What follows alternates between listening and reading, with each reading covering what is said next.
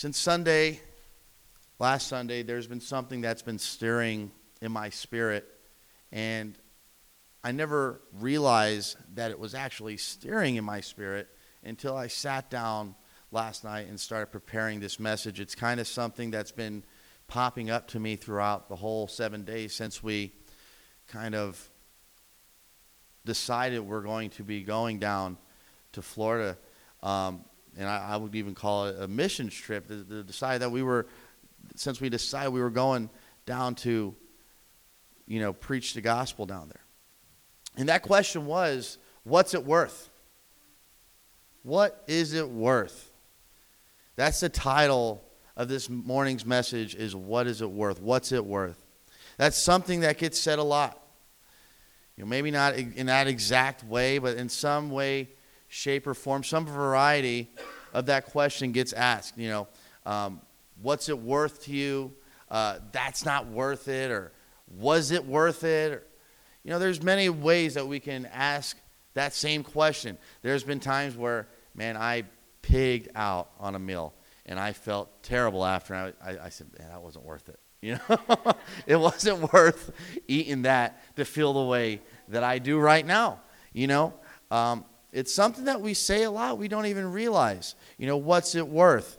Um, there's times where you might be in the mall, or you might be uh, buying a piece of equipment or a, a new vehicle, and it's it might be way too much money, and you got to sit there and evaluate. And is this worth it to me? Is it worth for me to buy this pair of shoes? Is it worth it for me to buy this roller or this piece of machinery? Is it worth it for me to buy this new car? Um, does it make sense for me to do things like that I'm looking to do? Is it worth, maybe is it worth me doing something more bigger and drastic? Is, is me picking up and relocating worth it doing that? Is me doing this? Is, are there things that are worth our time? Are there things that are worth us actually doing them? You know, there's been times, uh, you know, who knows that the amount something is worth to you determines how important that thing is and what you will do with it. Uh, Bill, where's Bill at? I don't see him. He just sent me uh, something last week, um, a picture of these gold shoes. Uh, they're going viral lately. They're Donald Trump shoes. I don't know what's so great about these things, what's so spectacular about them, but some man just spent $9,000 on these shoes and bought these shoes. Don't know why, I don't know the significance of them. Um, for whatever reason, it was worth $9,000 to that guy. Um, being obedient to the call of the Lord to go down to Florida uh, was something that was worth it to me, to be obedient to the Lord. So, therefore, it was important that we went. There are some things that are worth something to me that might not be worth anything to you. There's some things that are worth something to you that might not be worth anything to me. There's value in everything that we do. But just because I value it doesn't mean that anybody else will value it. I would have never thought a second about buying shoes for $9,000, any pair of shoes, let alone bright gold Donald Trump shoes. But it, w- but it, was, it was not worth it. Why, why would I not think about it? Because it's not worth it. It's not any of value to me. I want to talk about a family in the Bible who also did not value something that was very important. This something that the, this family did not value was the presence of God. They did not value the presence of God. If we can turn our Bibles, we can open our Bibles to 1 Samuel chapter 4.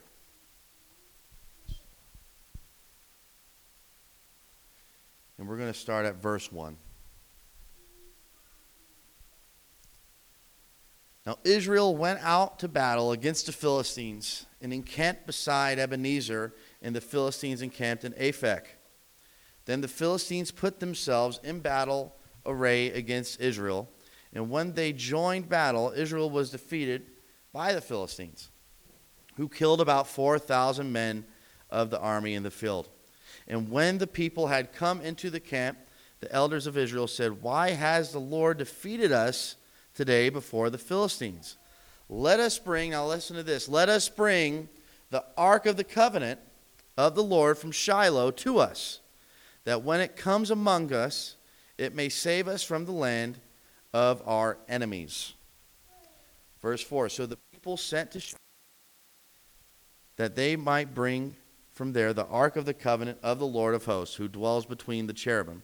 And the two sons, here's the family the two sons of Eli, Hophni and Phinehas, were there with the ark of the covenant of God. So the Israelites are in battle with, Philist- with the Philistines, and there's 4,000 Israelites that get killed. Okay? They can't figure out why they got defeated. So they have this great idea to take the Ark of the Covenant and battle with them. Okay? Kind of like using the Ark as a good luck charm. They looked at this ark. And the ark, we talked about it last Sunday in church, that the ark of the covenant was like this box. It was a God box that represented the presence of the Lord. Okay? And they looked at this thing as, well, maybe, just maybe, 4,000 of us got killed. If we bring the presence of God with us, then we might beat the Philistines. But here's the thing with this army they looked at the ark as just an item, they didn't look at the ark as the actual tangible presence of the Lord. So when they took this item that they thought was actually a good luck charm, that they thought was actually going to help them beat the Philistines, don't get don't hear me wrong what I'm saying with the power of God, we can do anything. But when we look at the power of God as a power and just that, it'll never happen for us. Okay? So they send people to Shiloh to get the ark, and there's the family that I was talking about, Hophni and Phinehas, whose father was Eli. So I'm going to explain to you guys who Eli was. Do you guys remember, like, a chapter before that? when Eli uh, is the priest and Samuel's like sleeping, and God says, Samuel. And he goes to Eli, the priest, to say, Yes, you called. So you guys remember this story? That's who Eli is, okay? So he had those two sons, Hophni and Phinehas. So these were like the PKs, the pastor's kids. This was like Josh and Jake and Alex, okay? Um, so, but we'll hopefully in Jesus' name we'll never be like Hophni and Phinehas because these were some bad dudes.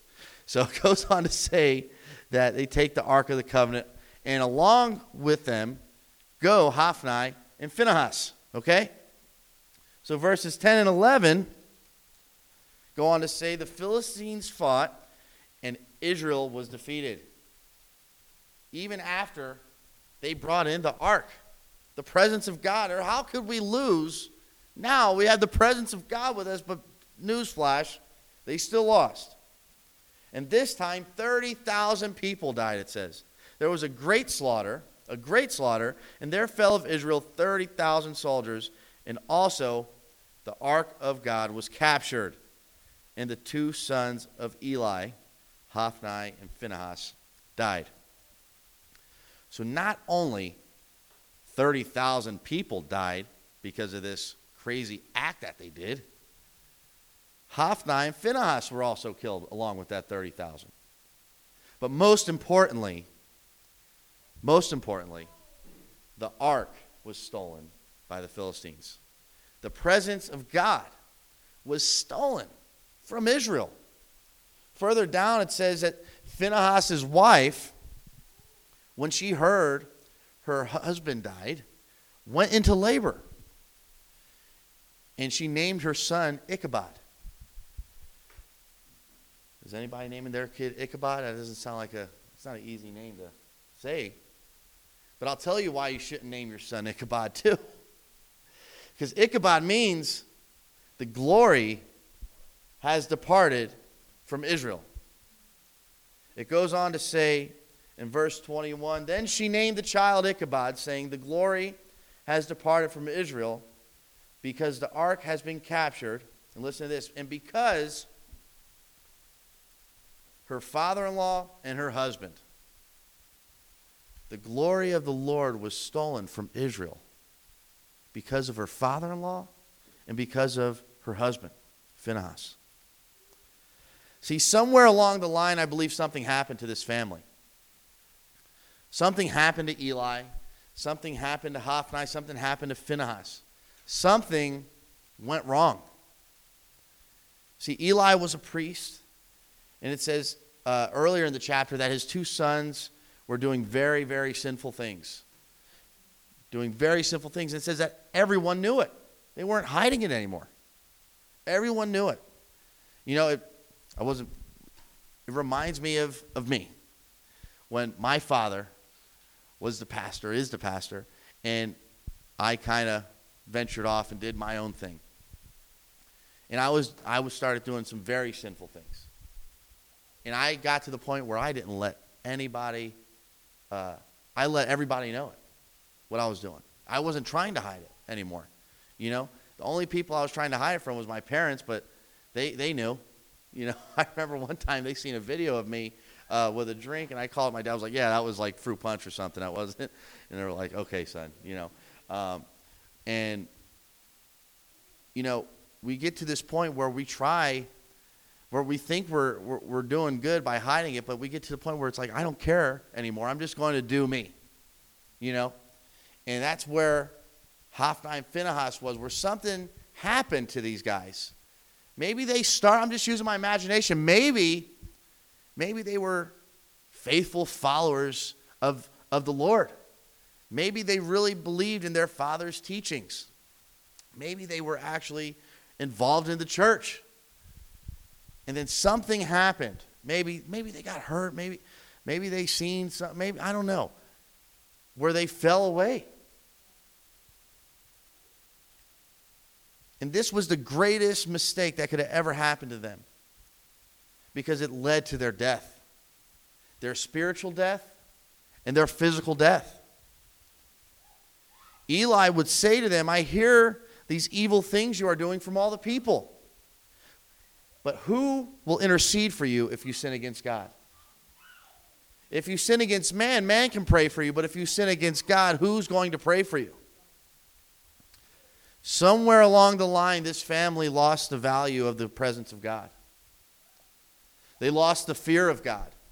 Long before they actually lost the actual ark of the Lord, the ark of God, they lost the presence of God in their heart, in their life. They lost the fear of the Lord.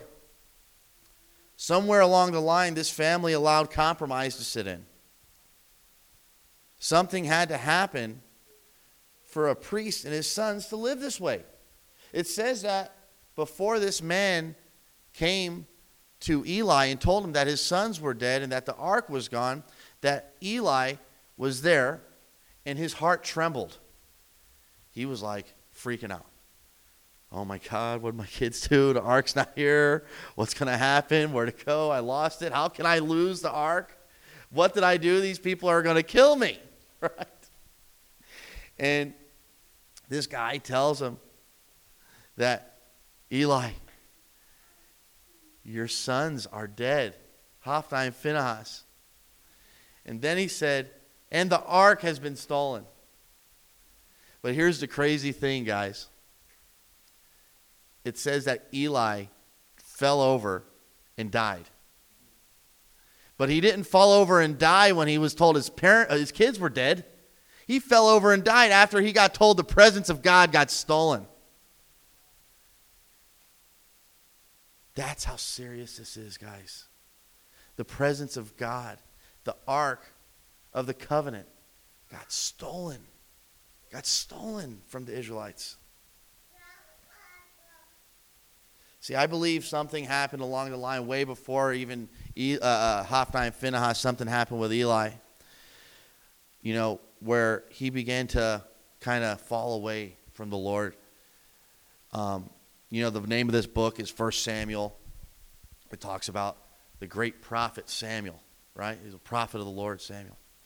When Samuel's mother, Hannah, was praying to, to have Samuel, to become pregnant with Samuel, uh, Eli saw her and thought she was drunk because she was praying and moving her mouth, and it says no words were coming out of her mouth. So he said, Why are you drinking? It's the middle of the day.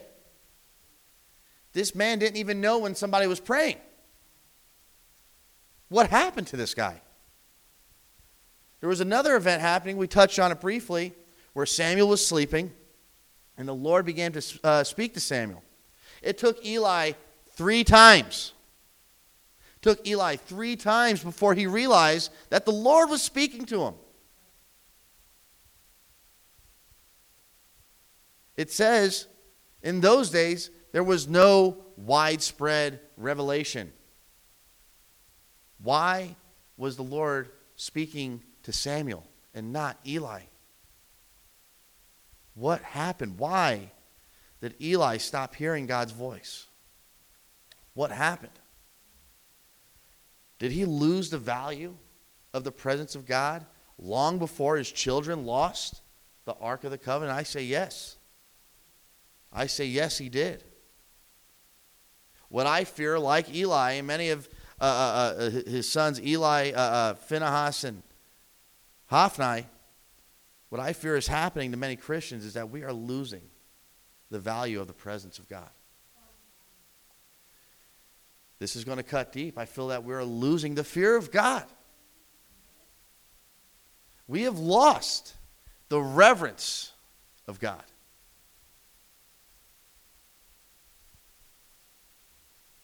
There is compromise that is slowly starting to slip in. Have we lost the fear of God? Have we lost reverence of the Lord? Is this too deep for a Sunday morning? Is this too early for this? Man, I'm sorry.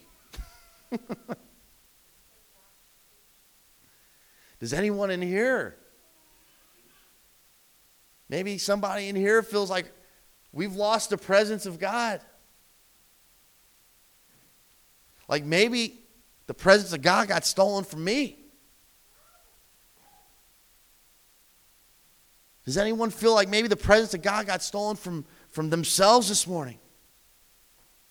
My question to you is if you feel like you lost the presence of God this morning, where did you lose them at? Where did you lose the presence of God at this morning? Let's retrace our steps. That's what you do when you lose something, right? When you lose your keys, well, okay, I was here, I was there. Let me retrace my steps where I lost the presence of God. I remember this church service I went to. Okay. Uh, I remember this altar call I responded to. Yeah, okay, I still had him there.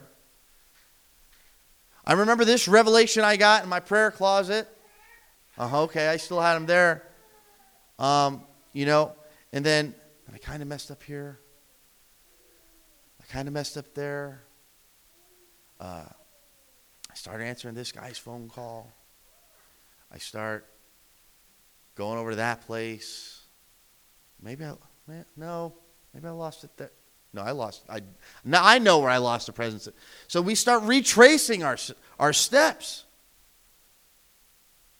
Where have we lost the presence of God? I was speaking with somebody the other day. When we serve the Lord, we must be intentional. What does that mean? Intentional with who you talk to and who you don't talk to uh, where you go and where you don't go, what you say and what you don't say. We have to be intentional. We have to be intentional. If we have lost the presence of God, I hate to tell you, it's your own fault. if I lose the presence of God, it's my own fault. Hophni and Phinehas, the reason why the ark got stolen it was their fault. They were there with the ark when these people came to them and said, Hey, I need the ark of the covenant. We're going into battle. Their job was to say, No, this place, this can't leave here. This has to stay. It's our own fault.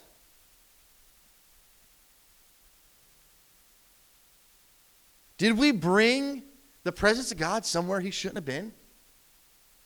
2 Corinthians 3:16 says, "Don't you know that you are a temple of the Holy Ghost?" And I believe Paul was saying this to the Corinthians like like, "Do you not know this? That you are the temple of the Holy Ghost?" Where do we bring our temple? Is compromise starting to sit into our temple? I look at compromise like mold. Once it gets in there, it's hard to get out. And you got to do some extensive cleaning and call ServPro and get people there to get the mold out, to get the compromise out. What do we allow into our temple? What do we allow into our eyes? What do we allow into our ears? Remember, be intentional. Are we looking at things we shouldn't be looking at? Are we listening to things we shouldn't be listening to? What are we allowing into our temple? Are we allowing something else into our temple that is flushing out the presence of God?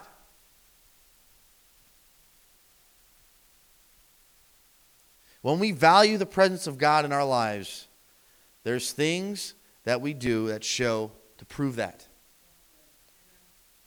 Matthew 12 33 says, A tree is known by its fruit. Do we value the Holy Spirit or do we value the flesh? Where is our priorities this morning? Do we prioritize the things of the Spirit or do we prioritize the things of the flesh? Do we value love, joy, peace, long suffering, kindness, goodness, faithfulness, gentleness, self control? Do we value these things? Do we value love? Do we value gentleness? Do we value self control? That's a big one self control. Or do we value things of the flesh? Do we value adultery? Do we value idolatry? Do we value hatred, jealousy, envy, drunkenness? Because it says in the scriptures that these are the works of the flesh, not the devil. We give the devil too much credit. But these things are the, worth, uh, the works of our flesh.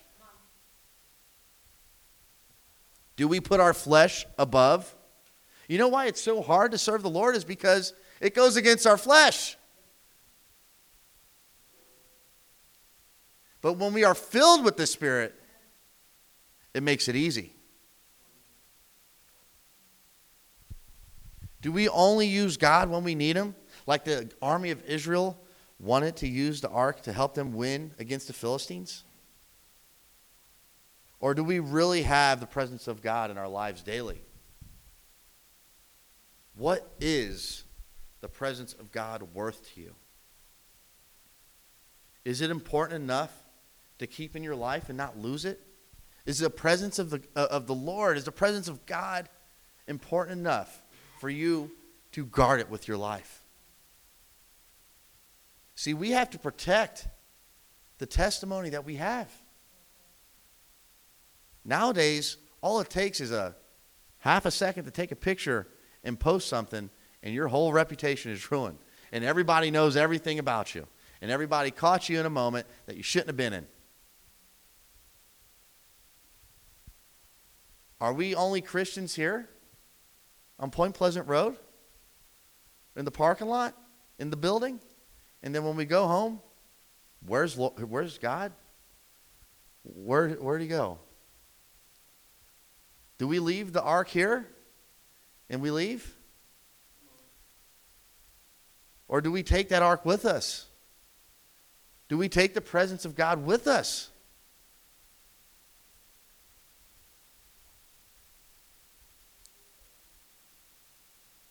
Is, is it important enough to keep the presence of God in your life and not lose it? So let's jump forward a little bit. It says that the Philistines bring the ark back because God strikes them with tumors and starts killing them. Just a side note God's still God, God still has his way. even though the presence of God was misused and got stolen, he still killed the Philistines and he still killed the people of Ekron, even while the Israelites were not there. Right? So the ark is brought into the house of a man named Abinadab. And it stays there for 20 years. And we don't hear anything else about the ark until 2 Samuel chapter 6. If we can turn there. So in here, now in 2 Samuel, King David is now, he's king over all Israel. And he makes the decision to bring the ark back to Israel. He decides to bring the glory back to the presence, uh, uh, bring the glory back to Israel, to bring the presence of God back. How many feel like they need to do that today? Man, I need to bring the presence of God back in my life. I need to bring the presence of God back in my home. I need to bring the presence of God back in my family, back in my business, back in my relationships, back in maybe back in my phone, maybe back in my wallet. I need the presence of God everywhere in my life. See, the thing about King David was he was a man after God's own heart. He wanted what the Lord wanted. And he was intentional.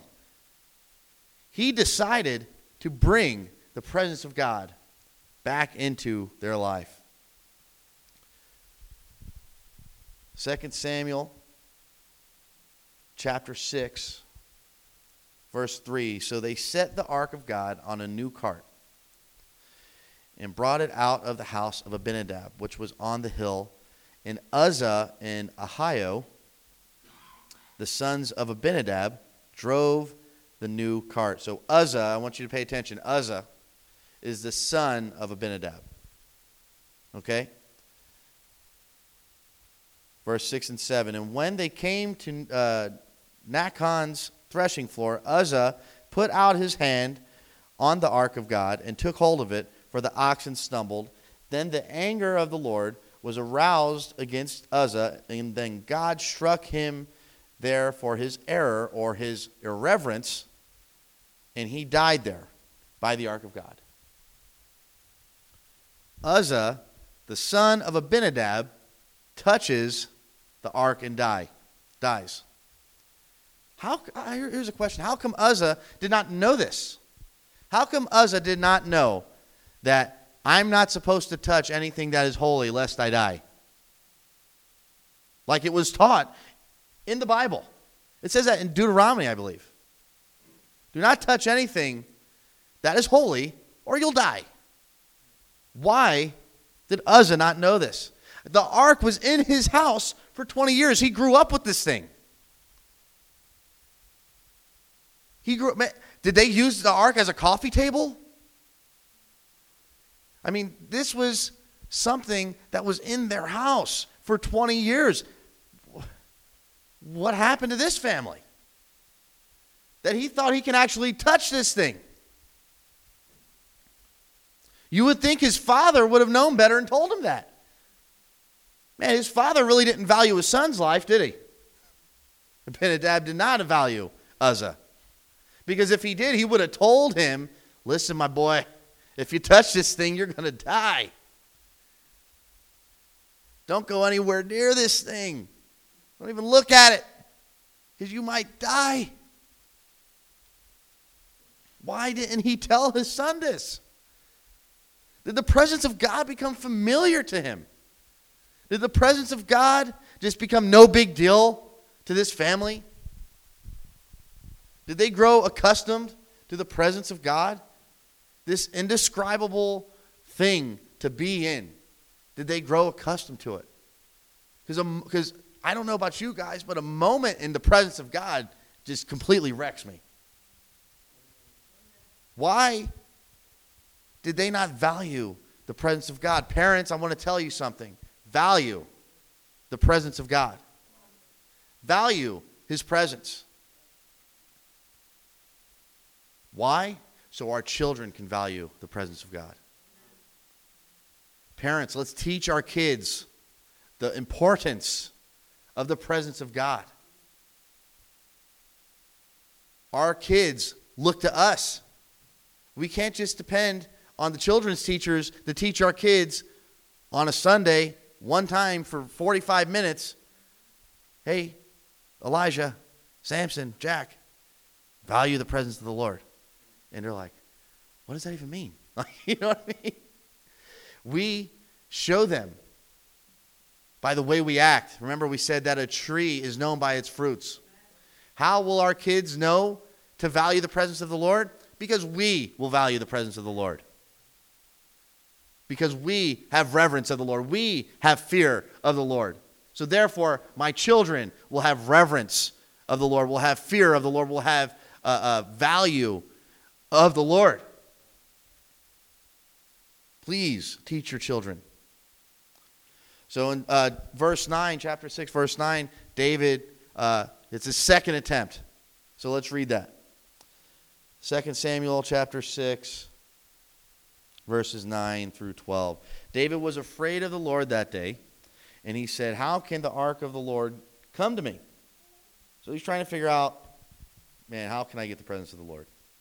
David would not move the ark of the Lord with him into the city of David, but David took it aside into the house of Obed Edom, the Gittite.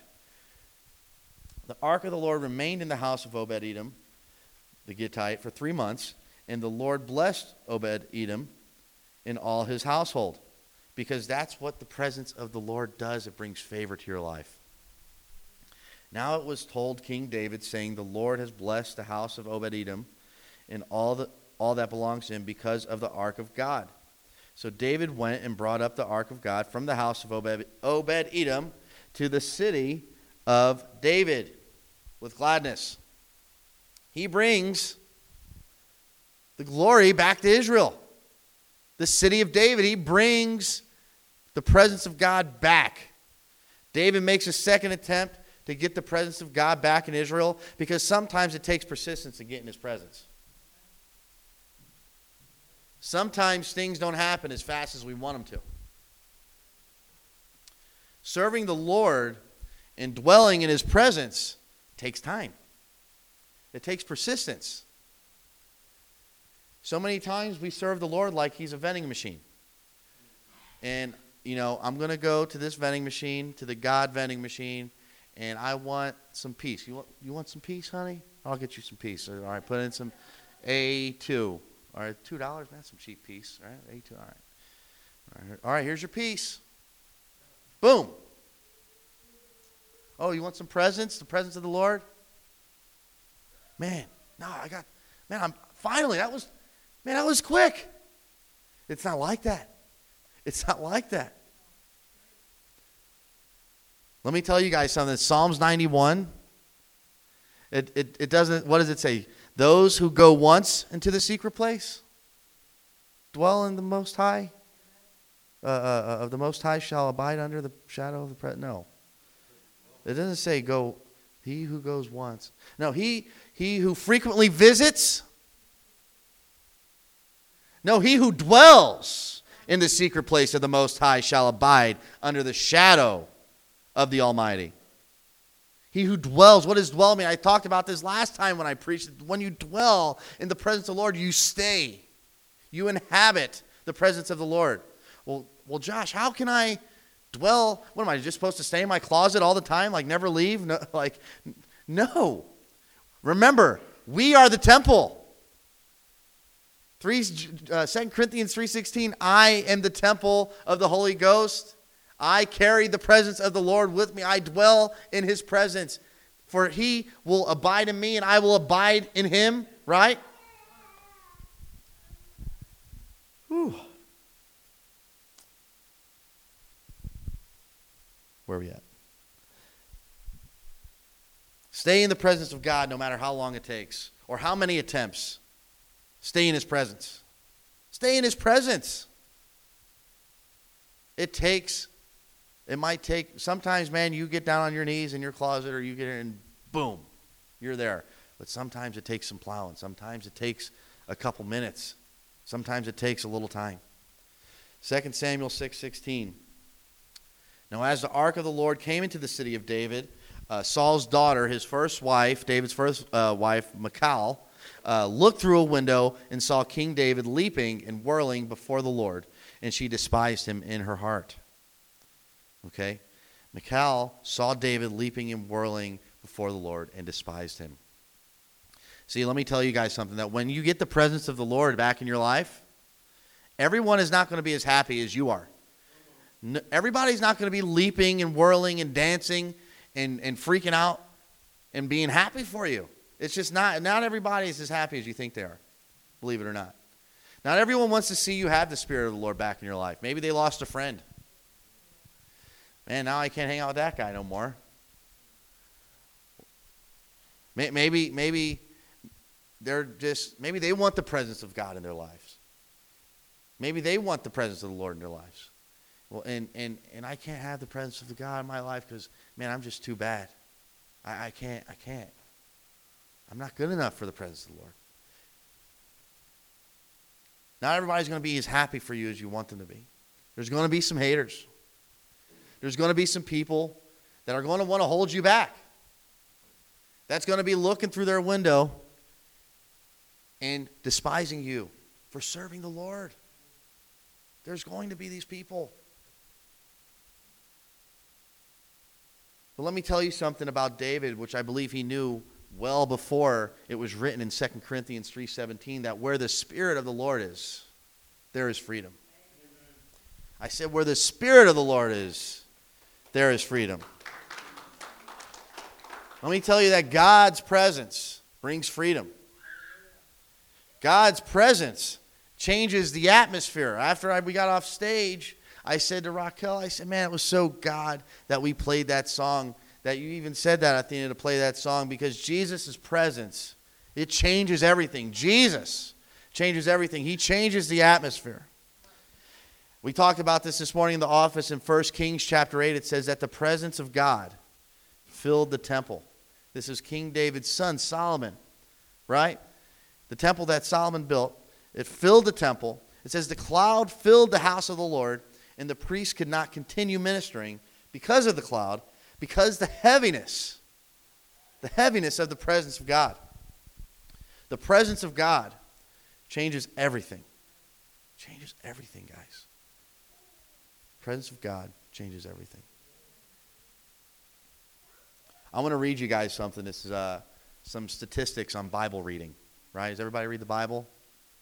Nobody. Great. Awesome. All right, we're gonna. That's good. We'll stay here a little bit longer, I guess. So, some studies showed, uh, you know, did some research on Bible reading and how it affects someone. Okay, studies showed one time a week showed no difference. Somebody, if you read the Bible one, once a week, congratulations, nothing happened. Okay, two times a week, same thing, no results. Three times a week showed some slight differences. Okay, but they see the real difference happened when people read their Bible four or more times a week. Okay? I'm going to tell you what they, what they noticed. That feeling lonely drops 30%. Anger issues drop 32%. Bitterness in relationships drops 40%. Alcoholism drops 57%. Adultery drops 68%. Feeling spiritually stagnant drops 60%. Looking at things you shouldn't be looking at drops 61%. Listen to this. Sharing your faith jumps 200%. Discipling others jumps 230%. Guys, what is the presence of God worth to us? What is it worth? The presence of God changes everything. The Word of God changes everything. John 1 1 In the beginning was the Word, and the Word was God, and the Word was God. We're reading this thing here. We're, we're reading the words of God. We are reading what God is saying. This is the voice of God. You're not hearing from the Lord. Are you reading your Bible? I'm not hearing from the Lord, Pastor. I'm not hearing from the Lord, uh, Josh. I'm not hearing from the Lord. Well, my question to you is if you're not hearing from the Lord, have you read the Bible today? Because this is who God is. This is who the Lord is. So, how can I hear from the Lord if I don't read His Word? His Word changes the direction, changes the direction of our life. You see in these statistics, it, it brings, uh, uh, it brings sharing your faith to 200%. To discipling others to 200%. That is changing the direction of your life and somebody else's. The presence of God in your life, once we value it, once we really, really realize what the presence of God is worth to someone, to you, to me, that is when lives will be changed. That's when your life will be, that's when my life will be, that's when everything changes. The presence of God changes everything. What is it worth to you? Is the presence of God worth freedom to you? Is it worth bondage? What is the free is, the, is this, the presence of God worth to you? Galatians 4, 8, and 9 says, why, pretty, it says, Why would you go back to bondage? Now that you've experienced freedom, why would you go back? The Word of God, the presence of God, the Lord Himself changes everything. Why would I go back to my bondage now that I've experienced freedom? How close are we to, uh, uh, to experiencing freedom, but we fail to reach it because we rather hold on to our bondage? Man, we're right there. I seen this picture before. It's of a uh, of a guy. He's uh he's got a, a, pick in his hand and he's mining, and he's mining, he's mining, he's mining, and he's like, "Oh, I'm giving up." Well, in the picture, here's here's where he's at, and then here's where he stops, and then right here is all the diamonds, and it's like he just had to go a little bit more. Just a little bit more. How long are we going to sit in bondage because we just like it? We get comfortable in our little jail cell. We got a couch, we uh, got a, a pillow, we got a blanket, we got a TV, and we get comfortable sitting in our bondage. But God has so much in, more in store for us. Amen? And how do we receive that freedom? By receiving the presence of God this morning. Luke, if you could start playing that song. I want Luke to play that song um, that we played this morning. Show us your glory. It says that chains will fall you know, fear has to bow. Jesus changes everything. Jesus changes everything. Have we lost the value of the presence of God? Have we become okay with the compromise that we have started in our lives? We must pray for God to restore us. King David said it like this in Psalms 51. He said, Restore to me the joy of your salvation. Wrong song, Luke.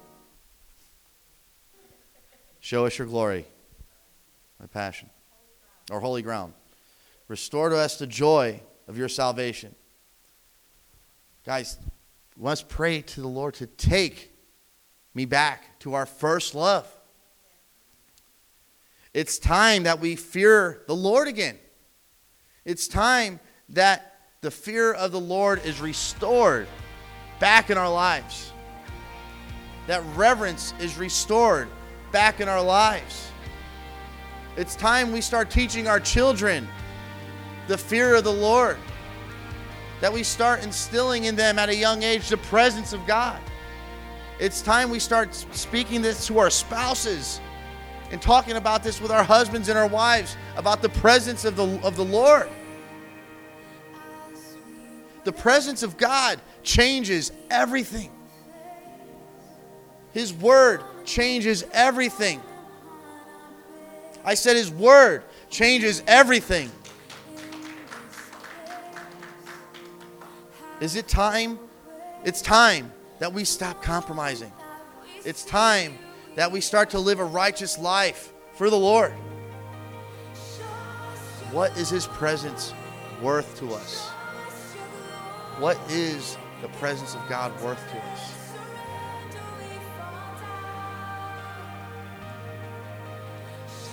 Many of us can say, you know, I need the presence of God back in, our, in my life. How many can say that this morning? Man, I need the presence of God back in my life this morning. I need some restoration. I drifted away from His presence. Maybe just a little bit. I drifted away from His presence. I don't feel the Lord as strong as I once did in my life. And the only one who can help us today, church, is God. The only one who can restore God back in our lives is God. The only one who can bring his presence back in our lives is Him. I need help shutting these doors in my life. I creeped open the door to, to compromise, and now, now it's too far open. I can't shut it. But God's here waiting for you to help you shut those doors of compromise in our lives.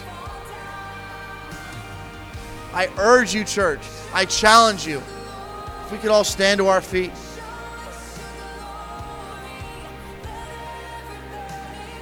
If this word is spoken to you in any way, if this, at any point during this message, you felt the Holy Spirit convict you and tug on your heart, man, maybe, Lord, I'm sorry. I need to repent. Maybe we need to repent this morning. Maybe there are some things that we've done that made us drift away from the presence of God this morning. If at any point the Holy Spirit tugged on your heart, I urge you, I challenge you, come to these altars right now. Come to these altars. Repent to the Lord. Ask God to restore His presence back in your life. Come on. If, if this word spoke